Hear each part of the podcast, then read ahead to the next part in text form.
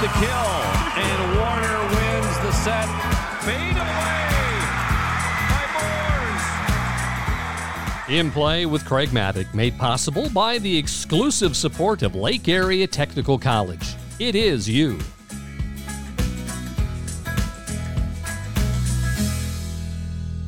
Welcome to another edition of In Play. I'm Craig Mattick.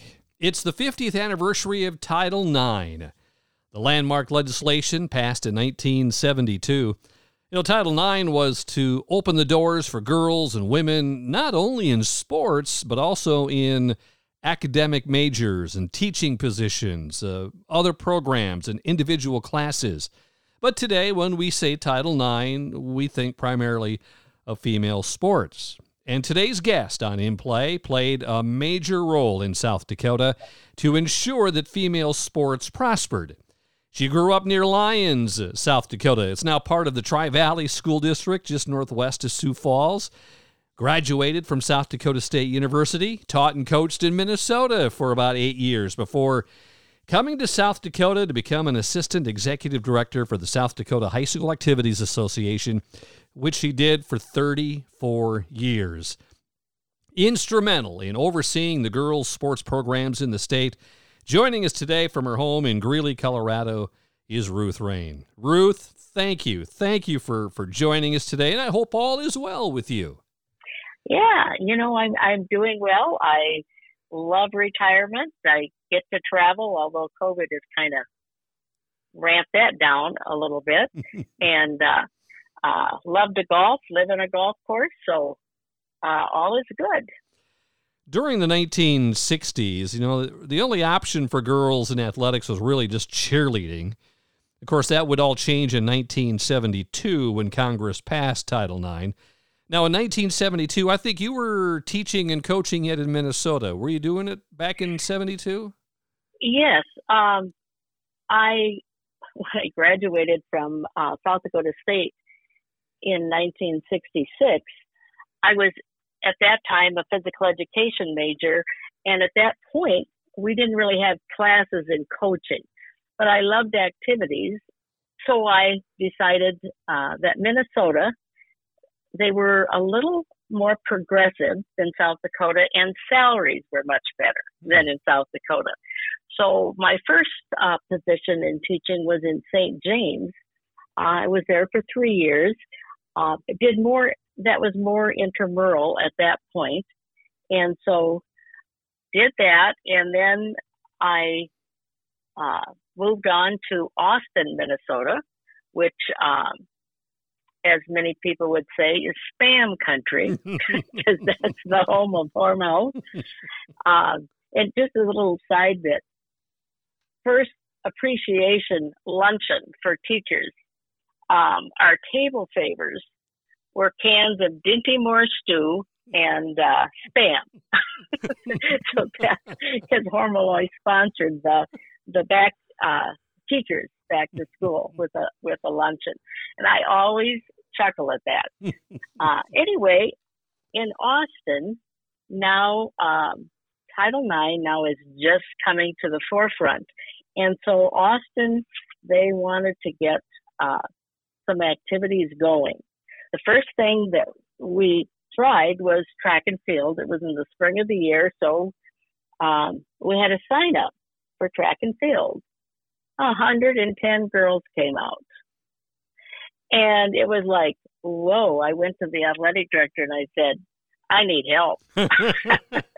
I need help. So they found uh, a couple other uh, female teachers that had some background themselves and uh, participation. So anyway, I guess our first task was, okay, we got to weed out some of these gals because most of them, mm. uh, and bless their hearts, they just wanted to do something. So uh, we got the track team down to probably a varsity level and a JV level, and and uh, uh, the second year, uh, took him to the state track meet, didn't do that well. Third year, took him to the state track meet, and we got a uh, got a second place trophy. So that was uh, pretty satisfying. then um, also started uh, gymnastics, which I had no background. Talk about going to every clinic in the summertime that I could. Uh-huh. Uh-huh. when I was in uh, South Dakota State and took uh, a class in just fundamentals of gymnastics, I remember we had to uh, vault over uh, the horse, and uh, the springboards weren't like they are today. So I remember going over and breaking my toe because I couldn't clear it. so, but anyway, had a very successful gymnastics team um, in three years and won our conference title all the time. They did not have a state tournament. So did some basketball at the junior high level and started the high school volleyball program. And, uh, and then at that time, uh, the athletic director said, you know, I'm not sure it's good for you to be coaching three sports. So, uh, I handed down the, the volleyball, kept gymnastics and track since I had been doing that longer. And, um, so that worked out pretty well. But interesting enough, the girls track team and the boys track team at that time could not practice together. So the boys, of course, got the track first, and then the parochial High School, uh, Pacelli in Austin, we got to practice with them. And of course, they had started earlier, and so their track team was pretty good. And I don't know why my athletic director said, whatever you do, don't race against the Pacelli team because oh. I guess there'd been some history of uh, the two schools not getting along. Oh. Well, when I thought I had my track team at the point where I thought, oh, I'm just going to go over to the Pacelli coach and say, let's uh, run our relays against each other. He thought that was a pretty good idea. So everything worked out well. Anyway, it, it we beat them, and but next day at school in the morning, the athletic director was, I don't know, he must have heard about it. He was at my door giving me a tongue lashing and saying, that will not happen again. Mm. Oh. so anyway, but uh, but it was shortly. Was it shortly after that? Then the position opened up in Pierre with the Activities Association. Uh, what what? Well, what, and this is kind of interesting. Um, because I was young and feisty in Austin, uh, and I thought the girls weren't being treated very well in athletics. We used the same warm ups in track, basketball, volleyball. They just, you know, and the boys had warm ups for, and in fact, our gymnastics team had to wear the basketball uniform oh. at first until we got uniforms. So anyway, I um, was interviewed for uh, the paper, and I think I maybe stepped out of line about fairness, equity, uh, Title IX, and uh, decided that I think I've kind of used my welcome here. So I'm going to uh, go back and get my master's. So when I was at SDSU getting my master's, uh, and it was in the spring of the year, Claire Lellergen came, who was the executive director uh, or the assistant director at the activities office. He came to our class and talked about the Activities Association and then said that they had a new position open for girls athletics. And I thought, aha, I think mm-hmm. that's for you. That's a good challenge. So that's where I ended up. What kind of buildup was there in the debate in Congress on passing Title IX? Uh, was there a lot of discussion about it? You know, you know, back in the early 70s, uh, you know, the ratio of girls participating in sports compared to the boys was what 1 to 12. I mean, it was a huge disparity. But was there was there a lot of debate and buildup here uh, that we could watch from South Dakota on what was going on with that Title IX vote? Well, you know, I think so. Uh, you know, athletics was not originally in the law, but when it was added, it soon became the most visible visible part of it. And um, you know, and at that time, um, adding sports anywhere uh, meant money, meant you know space, meant there were so many negatives, and And at that time, you know, it's easier to stay the same and not change as it is to be progressive and try to do something. So coming to the activities office, it was not, um, you know, you had a short honeymoon period where, you know, everything is, is fine. But when you really wanted to get down, uh, to get anything done, it sometimes was very, very difficult.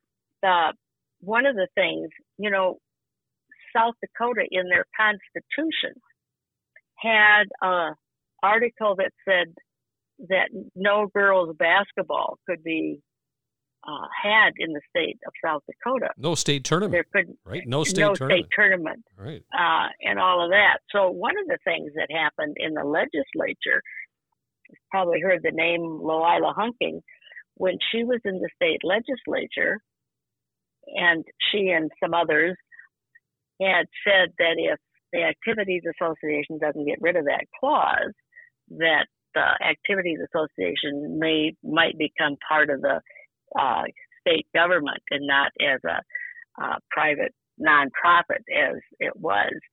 So the Activities Association, as I understand, they knew they had to a get rid of that basketball clause, and b they knew they had to hire somebody. So I probably, as I was told later by a couple board members, uh, I might not have been the best choice, but I was the only choice they had for females. Uh, I had a little background coming from Minnesota, and Right. there was any you know men that applied, of course, had more experience. Uh, so uh, that's kind of how I landed there. And as we indicated, uh, it was not all roses, to say the least. What was Title IX trying to accomplish? Well, in 1971, I believe, when they did some statistics uh, for high school sports, there was a dozen boys participating to every one girl. And nationally, there was a problem of this participation. Girls did not have the opportunity to participate because the contests were not there. Of course, there were some states, we know Iowa, since it was so close to South Dakota, they never stopped playing girls basketball. Um, they continued all the time. And states, uh, Oklahoma, I think, played basketball all the time. But for the most part, and part of it was there was a feeling, and the AAU was one of them, that, and a lot of college women that thought if girls participated or in too many strenuous sports, it just wasn't good for a female to do that. Yeah, So there were that. so many factions that were hindering the progress of girls' sports, and Title IX was just kind of like the the pin that broke this bubble. It was like, okay, now we got to get something done. So it's 1974. Title IX has uh, uh, been around for a couple of years. Girls' sports in South Dakota in 1974 it was golf, tennis, and track. And then basketball yeah. came in 75. Yeah, I wasn't officially on the payroll, so to speak. Uh, I started in July of '74, but the board of directors meeting that was earlier in the spring, they were going to determine the season and adopt that girls basketball, determine the season. And I remember saying to them, because they were talking fall girls basketball, I said, you know, down the road, you know, you're going to have to change. So I really recommend Mm-hmm. that you just put the seasons where they traditionally should go. And coming from Minnesota, that's they had started in the fall, but they quickly realized that that wasn't the right way to do it. So they changed right away. But it took South Dakota. Took us a few extra years. It was what 2000? Was it 2000? It was Uh, the, the uh, 2002. 2002, and the the, we, we switched that. Uh, Yeah. Michigan and South Dakota were the last states to uh, to move girls basketball to uh, the winter. Right. North Dakota followed suit with us right after we did because they knew they would have a, some litigation, and then Michigan was the last holdout, and the same thing. They knew they would never win um, if there was a, a uh, if they were taken to court. But so, the legislature had to get involved and basically threaten the Activities Association to strip the law prohibiting state basketball tournaments for girls in South Dakota. Yes. So, as I understand it, because it was before I got there, they quickly had an annual meeting and uh, all the schools, you know, voted to get rid of this constitutional uh, no girls no girls basketball tournaments. I think they could play girls basketball, but they could only just do it intramurally. They That's couldn't crazy. have a tournament. That was crazy. So at the time now, you're also working, you know, you're working to add basketball, you're working to add cross country, you're trying to get volleyball sanctioned. Tell me about some of these obstacles that you had to face. Volleyball got sanctioned in 82. We're talking, you know, 7 years later volleyball got sanctioned after basketball. But what were some of the obstacles that you faced in some of these sports? You know, because basketball was a sport played by boys and men understood it, things actually probably went pretty good in basketball. There wasn't near the the hassles, the headaches. Volleyball, that was probably the most difficult sport. And I tell you, at that point, I remember trying to get some volleyball started and going. And um, Dave Evans at that time was the executive director, and he let me do rules meetings. I remember I was in Aberdeen for a rules meeting, and and because it wasn't sanctioned yet by activities office, uh, nobody came. Hmm. but anyway, and fortunately, I mean, there was volleyball being played prior to the state sanctioning it. The first unofficial state volleyball tournament was played in Parker, and that was in uh, I think 90 or 81. Terry List was a volleyball coach at Parker, and uh, Ron Nelson at that time, I think he was the president of the Parker Jaycees. So they had like a unofficial state volleyball tournament. So schools were playing. It just there probably wasn't as many. I remember there was a gal by the name of Barb Cookhouse from Bennett County. She started a volleyball team in Bennett County in 78 and coached there, I think, to 82. Anyway, I think in her coaching career, I think she only lost one volleyball match. Um, schools closer to Nebraska, I think, picked it up because they could, at that point, go to Nebraska and play volleyball.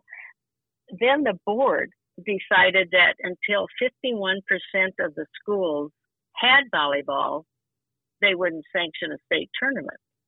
Well, there was no sport at that point that had those restrictions. We didn't have 51% of the schools in golf, in tennis, in gymnastics. They were all at a state tournament. So um, then they decided that, you know, that probably wasn't the, the route to go. Um, but it was really interesting. Um, I remember we had a board member, Rosie Dorn from Lennox. He was on the board of directors, and I think he was going to go. Maybe it was his last term. He said, "I think we've got the votes on the board to adopt volleyball, but if we don't do it now, it may not happen." Well, Hmm. we ended up with a four-three vote, and I remember at that time uh, the next day somebody wanted to put it back on the table. So uh, it Oh. wouldn't go through. Unfortunately um, no one did. But at that time and then we had another uh, one of our first female board members uh, al from Britton jackie jarrett. She was very positive and helpful in in girls sports. But then of course we got volleyball started. It was in the winter and it was like all teams had to practice at the same time in the same gym. And uh they kept saying we don't have any money to build any more gyms. And the boys always had the prime time. And, and at this point in time there were some athletic directors that really knew that girls needed an equal opportunity and uh you know, really tried to do the right thing. And so, and it was because of, of some of the positive athletic directors, uh, such as Jim Howard and Brookings, that uh, really, really pushed for for volleyball. He was one of the first um, athletic directors that even formed a conference for for volleyball. Uh, and of course, Bob Winter has been so supportive. But uh, I think at that time he was still, you know, coaching basketball. But when we yep. talk about basketball, Bob was um, a, a, wonderful uh, support and help. But anyway, after when we're going through volleyball, you got all of these negative things. You've got schools that are trying to get started, but their gym time is almost non existent, or they're practicing after the boys, they're practicing in the mornings. And, uh, you know, I, I would just tell schools, you know, let's say you have a hundred dollar bill and you got to buy coats for, you got a one son and one daughter. And you're not going to spend a hundred dollars on the boy's winter coat and let the girl freeze you're going to buy a $50 coat for both of them, you know, and, uh, but anyway, slowly and surely things came around and nothing really popped, so to speak, until we finally got the season changed. That took a lawsuit to yep, change. That took, yep, it took a lawsuit, and uh, a lot of people were in duress. But one of the things about that season switch, volleyball was at that time state tournament was double elimination, and uh, it was side out scoring. You never knew if you were going to have an hour match or a three hour match. And so I was a big advocate of rally scoring because the colleges were starting to do it, but the high schools hadn't. So I uh, probably South Dakota had the biggest experiment data collection in the country on the use of rally scoring. So uh, we were using rally scoring before anyone, and then the National Federation adopted it.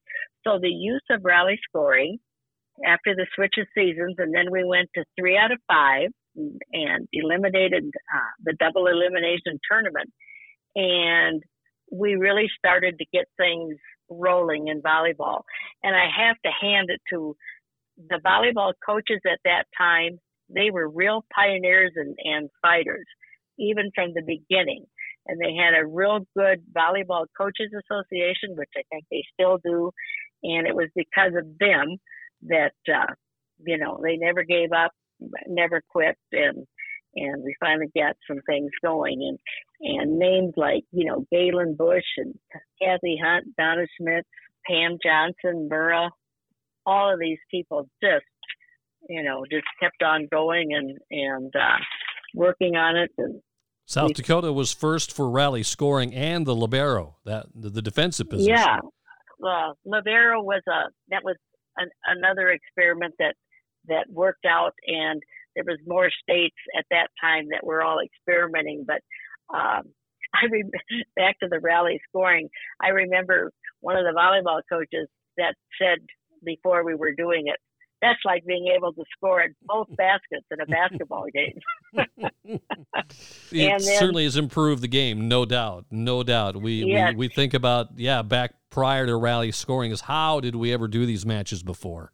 I I know, and I the other thing I wanted some television coverage, and you can't do television coverage when you have no clue. Um, I mean, some matches now still last a long time, but at least you don't have a three, four hour difference that you could on side out scoring. So uh, that helped as well. There was one so, other issue that you brought forward too, and it was girls basketball and using the smaller basketball for girls. What led you to propose that? Well, um, Ron Reihart, Jim Hawerda, Bob Winter, and especially uh, Jim Hawerda and Ron Reihart. Ron then had gone to Rapid City Stevens and he had experimented with it for a while. So, um, and the stats were just really, I mean, it was like a no-brainer. This is what for all the girls in any activity. There's there's going to be those outstanding gals that you know it doesn't make any difference what size basketball they're going to be good. But for your typical high school athlete, handling a smaller basketball, you know, it'll cut down on the turnovers and so we did again a massive experiment throughout the state. We got back because um, we had fall basketball. I got the first shipment of Tachikara basketballs from Japan just in time for all of our schools to have them because they weren't readily available uh, like they are now. So we did that. One of the other things that we did in basketball that uh, uh we were the first state that experimented with the alternating uh, possession. instead of a jump ball on every tie up, instead was, of a jump ball, yeah, yeah it was alternating um, possession, with, which is great. And so we did that right off the bat. You know, I sometimes say we were so far behind, we got ahead of of things. So we were the first to experiment with the smaller ball. We were actually, and this is one of the things that that we did for for one season. It was in 1982, I think. It uh, Bob Winter helped us get this going. We experimented with the 30 second shot clock, and uh, only the schools that wanted to could try it and I don't know, we probably had 15 schools that did it if they could play at a college court. Anyway, so we did that in basketball, and that was short lived, but we were also one of the first ones to go with the three point shot. So we were pretty progressive in, in what we were doing. And again, those coaches in those early years, like Fred Tibbetts and Ron Flynn and Bob Winter and Jim Hawerda, they all just really embraced uh, the sport, and uh, we're really willing to to make a difference in what we were doing. So you've added basketball and volleyball. You've added cross country. Uh, you also added cheer and dance uh, during your career. Were there times though, Ruth, that you thought that there were going to be issues in the state that might never get passed? Uh, issues may not even get done because of trying to get Title IX going. Oh, you know, um, sometimes it was just frustrating. And sometimes when you, you know, work through some of those frustrations, and I always had faith that eventually, you know, people are going to see it correctly. I remember when um, we added basketball to the fall, and all of a sudden, in cross country was in the fall, tennis was in the fall, golf, everything was in the fall for the girls and it was like we have to move something to the spring. And uh, at that time, we were talking about moving golf to the spring, even though the fall is a time. But I, I remember at this meeting, one of the athletic directors got up and said, "Well, I don't think we should move golf because what'll happen? The boys won't be able to see the golf balls because of all of the leaves in the fall on the golf course. Oh, and I said, oh. well, the girls have been looking at the same leaves all the time. And actually, fall is a great time for golf, but um, you know, you just had all of these little things sometimes that would come up, and you think, you know, are you people really not thinking? But and as I said, eventually, you know, most people would come around and and they would see it. And did so you feel like you were all by yourself? At times? Yes. Uh, you know, and sometimes when you get that feeling, you think, you know, what am I doing this for? And then you think, you know, if I'm not doing this, who will? Because I never had the opportunity to do anything. And so I was hoping that maybe I could make a little difference and keep on fighting. And it actually, you know, it did work out in the end. But it's like in anything, the journey sometimes takes a long time, and there's always the ups and downs, and and there are successes, but you just have to keep on going. You retired in um, 2008 from the Activities Association after 34 years. Uh, what was the reasoning for stepping down? Well, you know, I always thought when you think about retirement, you think about some of the people that someone would say, geez, I wonder why they don't retire. So I thought, you know, I am going to leave before I hear or think anybody is saying, why in the world isn't she retiring? Um, so I wanted to leave, you know, when I least thought I was still doing um, a good job. I was still having fun. And uh, you know, as in everything, it's it's time to hand off the baton to, to somebody else. So, uh, so I decided to retire and and um, you know move on to to something else. And uh, I would work all the time because not being married, not having a family, I spent um, you know 100% of my time focused on on what I was doing. And so so many people thought that once I would retire, you know, I would just you know twiddle my thumbs and go, what in the world should I do? But I can guarantee you that hasn't happened. Well, six years after you retired, you uh, made a decision to get into politics. You ran for the state senate. Where did You that know- decision come from? Well, I have never been a real political person. I've always had, you know, my opinions.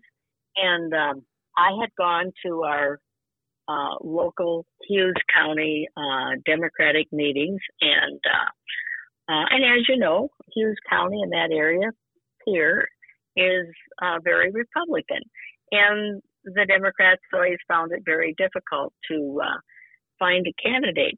And at that time, I was like, well, I always wanted a challenge, and I had been retired just long enough that it was like, you know, I think Give it I a need- shot. Give it a Yeah, shot, uh, right? another challenge. Well, this one came along. I think it was a little bigger than I was anticipating. Um, but anyway, running for the state legislature, I thought was a real pr- privilege. And I gave it a 100% with that too. Obviously, I, I didn't win, but it was a great experience. And uh, I think I'm done now with my political aspirations. but uh, I would advise anyone, you know, if they have a mindset at all to do something like that, to certainly try it because I, I think people need to get involved in uh, local government, state government, whatever. You know, Ruth, you're in the State Hall of Fame for volleyball, the State Hall of Fame for gymnastics. You're in the State Tennis Hall of Fame, South Dakota Sports Hall of Fame. So many awards have come your way, Ruth, because of you being a pioneer in uh, in girls sports in South Dakota. If you had to do it all over again, and I know you would, would there be anything that you would have changed in the fight to get equal access to girls athletics in South Dakota? You know, um, I would certainly do it again. Um, I really had to scramble at first because I I didn't have a background. Um, I came as a physical education teacher and health teacher, and I had done some work for the Minnesota High School League, so I had a concept, but I hadn't been a principal or you know anything. So, and you can't change that.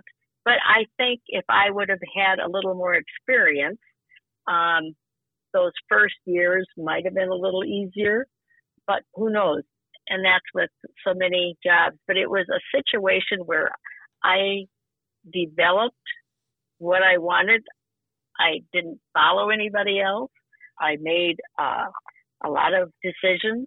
And so, you know, um, I think when I look back, and when you look back, the frustrations kind of go by the wayside because of all of the wonderful people that, you know, you meet and help you and that type of thing.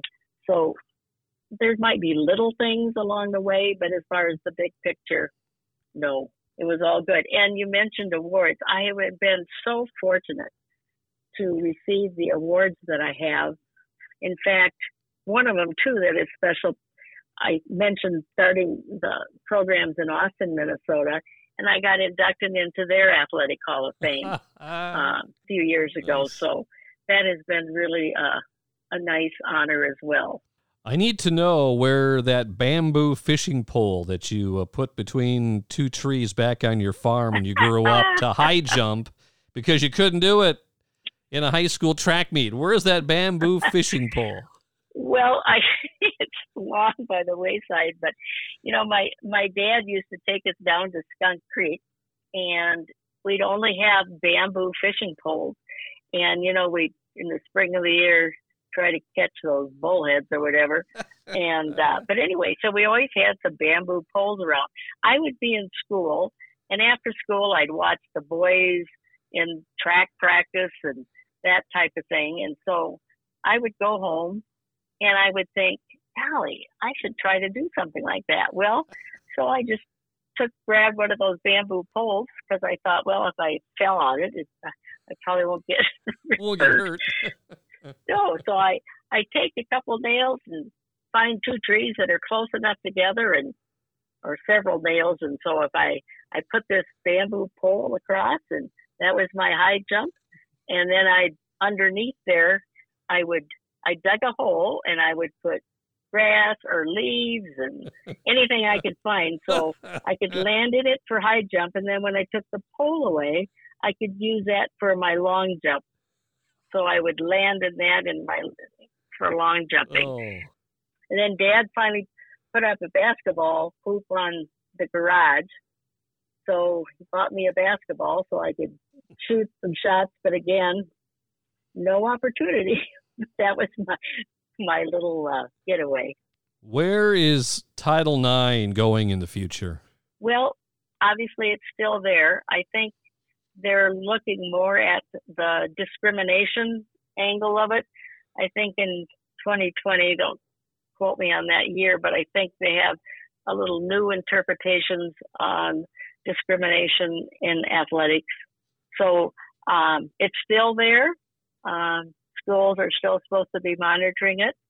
Uh, probably, and I don't know what the situation is now. You know, they're used to schools used to have to have a uh, Title IX uh, monitored, so to speak. Mm-hmm. And I don't know if they still do or not, but or if it all falls in the athletic director's uh, position. But that um, is one thing that I know that that schools are are looking at. Well, and several states now are uh, signing bills into law banning transgender girls and college age women from playing in school sport leagues that match their gender identity. I mean, that's another issue that is coming up. And, you know, not everything is perfect today, Ruth, but there is still more work to be done and more issues to tackle. You know, and that's true. And, you know, the, the whole play now, uh, sports participation. Um, first of all, I mean, there's a, you know, girls um, aren't as eager, some of them, to be participating. And also, there's such specialization. Um, you know, you're going to camps, you're you're ending up to be a one sport athlete and I think the whole the whole aspect of high school sports, you know, is changing and evolving and it's a lot different than back in the uh, 70s, 80s, even the 90s. Um, and so, and I think when I retired, I definitely started to, to see that as well. Ruth, uh, Nate Weck, and I from South Dakota Public Broadcasting, we've been talking to other coaches and officials regarding this 50th year of Title IX. And there have been so many in our conversations that bring your name up as being so instrumental of guiding, being an advocate of girls' sports in South Dakota. You know, on behalf of them and everybody in South Dakota who have seen what you have done, thank you, Ruth. Well done. Well, well done. thank you. And, you know, as you go along the trail, you have no idea what the impact uh, is going to be. I, as I said earlier, it was always thinking about what I can do to help the young uh, women.